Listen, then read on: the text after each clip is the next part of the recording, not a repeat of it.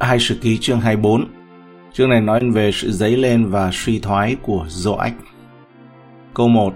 Joach được 7 tuổi khi người lên làm vua. Người cai trị 40 năm tại Jerusalem. Mẹ người tên là Sibia, quê ở Beersheba. Đây là một triều đại lâu dài và hầu như được ban phước. Joach không có sự cam kết trọn vẹn và hoàn toàn tin kính, nhưng ông đã thúc đẩy chính nghĩa của Đức Chúa Trời trong vương quốc Judah.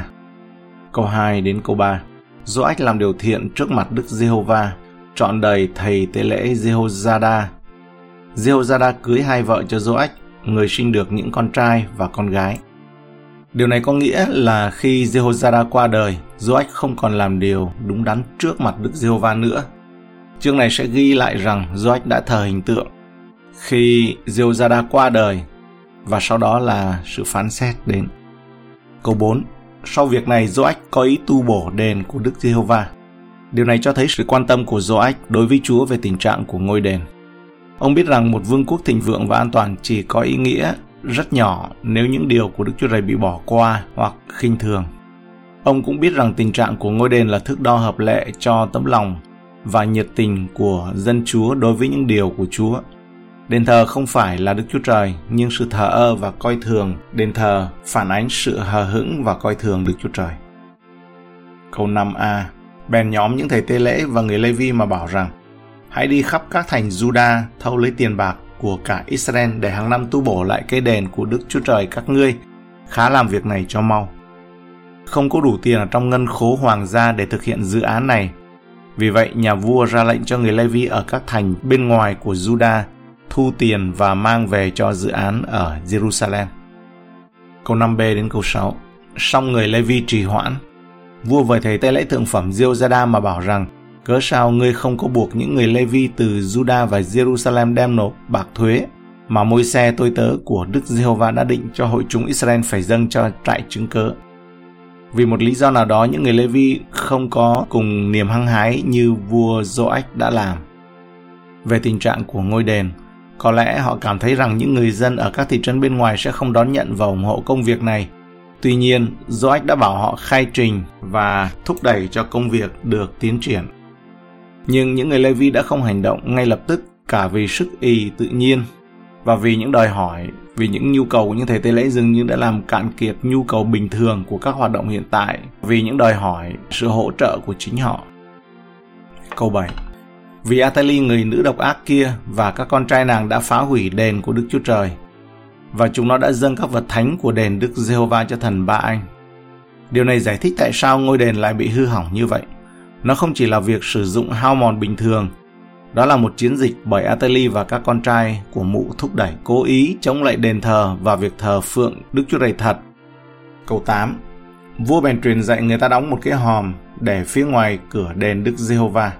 Dưới sự chỉ đạo của Joach, các thầy tế lễ đã tạo cơ hội cho dân chúng dâng hiến. Ngay cả những người sẵn sàng cho đi cũng nên được trao cơ hội. Sau đó ông đặt một cái rương quyên góp ở một vị trí chiến lược ở phía bên phải của bàn thờ, ưu tiên cao cho dự án sửa chữa và một tầm nhìn cao tương ứng. Ở trong hai các vua chương 12, câu 6 đến 13 chỉ ra rằng một phần của vấn đề là quản lý kém và lãng phí. Do đó, vua Joach đã đi vào trọng tâm của vấn đề thông qua Jehoiada, thầy tế lễ. Ông đã thực hiện một hệ thống mà tiền sẽ được để riêng ra tiết kiệm và sau đó chi tiêu một cách khôn ngoan cho việc sửa chữa và tân trang lại đền thờ. Câu 9 đến 11a à, Rồi người ta rao cho khắp xứ Juda và thành Jerusalem ai nấy phải đem dâng cho Đức Giê-hô-va tiền thuế mà môi xe, tôi tớ của Đức Chúa Trời đã định về Israel tại trong đồng vắng. Hết thảy các quan trưởng và cả dân sự đều vui mừng, đem bạc đến bỏ vào trong hòm cho đến đầy. Khi người Lê Vi thấy trong hòm đựng nhiều bạc, bèn đem nó lên giao cho vua kiểm soát. Thơ ký vua và người của thầy tế lễ thường phẩm đều đến trút hòm ra rồi đem để lại chỗ cũ.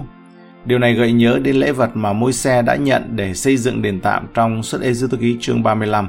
Đó là một kế hoạch được Chúa soi dẫn để nhận lễ vật tự nguyện từ dân Israel. Bản thân khoản thuế này dựa trên thuế nửa siết lơ dùng cho lều tạm, mặc dù nó cũng đã được Nehemi làm tiếp tục ở trong chương 10 câu 32. cũng nói rằng Nehemi cũng làm tương tự như vậy. Nehemi 10:32 Chúng tôi cũng định lấy luật lệ buộc chúng tôi mỗi năm dâng một phần ba siết lơ dùng về các công việc của đền Đức Chúa Trời chúng tôi. Có thể Đức Chúa Trời khiến tiền bạc và vật chất chỉ xuất hiện bằng một phép lạ. Tuy nhiên Ngài chọn hầu như luôn luôn tài trợ cho công việc của Ngài thông qua các khoản dâng sẵn lòng của dân Ngài. Ngài làm việc theo cách này bởi vì chúng ta cần phải là một người ban ra, một người dâng hiến. Ý tưởng này được lặp lại ở trong 2 Corinto chương 9 câu 7. Mỗi người nên tùy theo lòng mình đã định mà quên ra, không phải phàn nàn hay là vì ép uổng, vì Đức Chúa Trời yêu kẻ dâng của cách vui lòng. Câu 11b đến 12 Mỗi ngày họ làm như vậy và thâu được rất nhiều bạc. Vua và Jehoiada giao bạc ấy cho những kẻ coi sóc công việc trong đền Đức Giê-hô-va. Họ mướn thợ đẽo đá và thợ mộc, đặng tu bổ đền Đức Giê-hô-va, cũng mướn những thợ sắt và thợ đồng đặng sửa lại đền của Đức Giê-hô-va. Nhờ sự quản lý cẩn thận và siêng năng về những khoản dâng hiến này, họ đã thu được một lượng tiền dồi dào cho công việc. Đức Chúa Trời không chỉ quan tâm đến việc dân sự của Ngài ban phát một cách hào phóng, mà còn quan tâm đến việc những khoản dân của họ phải được quản lý một cách chỉnh chu, một cách siêng năng và cẩn thận. Câu 13 Vậy các thợ làm công việc và nhờ tay họ việc tu bổ được thành, chúng làm lại đền của Đức Chúa Trời như cũ và làm cho vững chắc. Phước lành của Đức Chúa Trời rõ ràng là trên công việc, nhưng Ngài sẽ không làm công việc đó cho họ. Vì vậy nhà vua và thầy tế lễ đã khôn ngoan, thuê đúng loại nhân công và trả lương trực tiếp cho họ, để tiền bạc không bị thất thoát hoặc lãng phí vào việc quản lý. Khi dân chúng được bảo đảm rằng số tiền sẽ được thực sự sử dụng vào mục đích đã được trao, họ đã hào phóng đáp lại và vì vậy những sắp xếp tương tự đã được Joach tiếp tục công việc nữa. Câu 14 Khi đã làm xong, chúng bèn đem bạc còn dư lại đến trước mặt vua và Jehoiada. Người ta dùng bạc ấy làm những đồ lễ về đền Đức Giê-hô-va, tức những đồ dùng về việc phụng sự và về cuộc tế lễ, những chén và những khí dụng bằng vàng, bằng bạc. Trọn đời Jehoiada, người ta hàng dân của lễ thiêu tại đền của Đức Giê-hô-va luôn luôn. Người dân rất hào phóng, chính quyền rất khôn ngoan và trung thực đến nỗi có quá nhiều tiền cho dự án trùng tu. Số tiền được trao để cung cấp các vật dụng mới cho nhà Chúa. Đây là bằng chứng tuyệt vời về sự ban phước của Chúa cũng như lòng rộng lượng và sự quản lý khôn ngoan của con người. Những thứ này thay thế những gì đã bị lấy đi một phần bởi những kẻ cướp bóc người Ả Rập và một phần là do những đứa con phạm thượng của Atali. Rất có thể sự cho đi hào phóng này có phần gây ngạc nhiên, mà ông nghĩ rằng sẽ không phải là một số tiền lớn, bởi vì tội ác và sự bất kính lớn đã tồn tại trong nhiều năm, nhưng vẫn tiếp tục lan rộng trong dân chúng trong xứ, không ngoại trừ người Lê Vi, như câu cuối tiết lộ cho thấy. Câu 15 và Jehoiada đã trở về già tuổi rất cao rồi qua đời, lúc người thác được 130 tuổi. Cuộc sống lâu dài bất thường của thầy tế lễ có ảnh hưởng này là bằng chứng cho thấy cả sự ban phước của Đức Chúa Trời cho đời sống tin kính của ông, lẫn lòng thương xót của Đức Chúa Trời đối với Joach và Judah. Khi Joach không còn ở dưới sự ảnh hưởng của Jehoiada nữa, ông chắc chắn đã chuyển hướng theo xu hướng xấu hơn. Và với lòng thương xót của Chúa, thì Đức Chúa Trời đã trì hoãn việc này càng lâu càng tốt như có thể. Câu 16 Người ta chôn người tại trong thành David chung với các vua, vì người có công lao trong Israel có hầu việc Đức Chúa Trời và tu bổ đền của Ngài. Thước đo cho ảnh hưởng của ông được chỉ ra bởi nơi chôn cất danh dự mà họ đã đặt cho Jehoiada. Điều tốt mà ông đã làm ở Israel đặc biệt là đối với Đức Chúa Trời và nhà của Ngài. Xem ảnh hưởng của một người đàn ông, một người có thể lay truyền cả một quốc gia, một người có thể kiểm soát tội lỗi, một người có thể là người đứng đầu một đoàn quân sẽ phục vụ Chúa và tôn vinh Ngài. Thấy ảnh hưởng của họ là như thế nào? Câu 17 Sau khi Jehoiada đã qua đời, các quan trưởng Juda đến chầu lại vua. Vua bèn nghe theo lời của chúng. Về cơ bản, Joach dường như là một người nhu nhược. Ông đã làm điều tốt khi ở dưới sự ảnh hưởng của Jehoiada tin kính, nhưng ông đã làm điều ác khi chịu ảnh hưởng của những người quan trưởng Juda đến lại lục mình những người đã dẫn nhau vào việc thờ hình tượng. Theo cách su nịnh và tân bốc giỏi nhất, những kẻ ăn bám trong triều đình này đã xuất hiện trước mặt vua. Thuyết phục Joach rằng trong thời của Jehoiada ông chỉ là một vị vua không có vương quốc, một lãnh chúa không có quyền thống trị, một vua nhưng mà lại bù nhìn là thần dân. Bạn không thấy những quý ông đến đó sắp đầu 100 lần trước khi họ đứng dậy với vua hay sao? Họ vâng lời nhà vua còn Jehoiada thì không thường xuyên cúi đầu trước vua như vậy.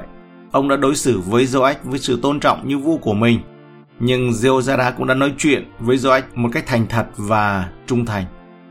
Để họ không bị giới hạn trong những chuyến đi không cần thiết và rắc rối khi đến Jerusalem để thờ phượng, tức là những quan trưởng, những quan lại. Nhưng có thể có quyền tự do mà tổ phụ của họ thích thờ phượng Đức Chúa Trời ở những nơi cao. Sự tự do đó khi đã có được thì họ biết rằng sau đó họ có thể tôn thờ các thần tượng mà không bị quan sát hay là quấy rầy. Đó chính là mục tiêu mà họ hướng tới. Tất cả những gì Joach đã làm là dâng trái tim mình cho Jehoshada mà thôi, không phải là cho Đức Giê-hô-va. Bạn rất dễ dàng trở nên sùng đạo bề ngoài bằng cách dành trái tim của bạn cho mẹ bạn, cho cha của bạn, cho cô của bạn, hoặc chú của bạn, hoặc một người tốt nào đó giúp bạn làm điều đúng. Bạn đang làm tất cả những điều này vì tình yêu đối với họ. Đó là động cơ tốt nhất, nhưng rất là thứ yếu. Chúa nói, hỡi con trai của ta, hãy trao trái tim của con cho ta. Câu 18 Lìa bỏ đền Đức Giê-hô-va là Đức Chúa Trời của tổ phụ mình mà phục sự những thần Asera và các hình tượng. Tại cớ tội lỗi ấy bèn có cơn giận của Chúa nghịch cùng Juda và Jerusalem. Họ chỉ cảm thấy tự do thờ phượng thần tượng sau khi đã từ bỏ nhà Đức Chúa Trời nó cho thấy cả sự nông cạn trong sự cam kết của họ với Chúa lẫn tác dụng bảo toàn của việc họ tham dự trước đó. Hãy để cho những người bỏ hội thánh của chúng ta nhai lại những điều này.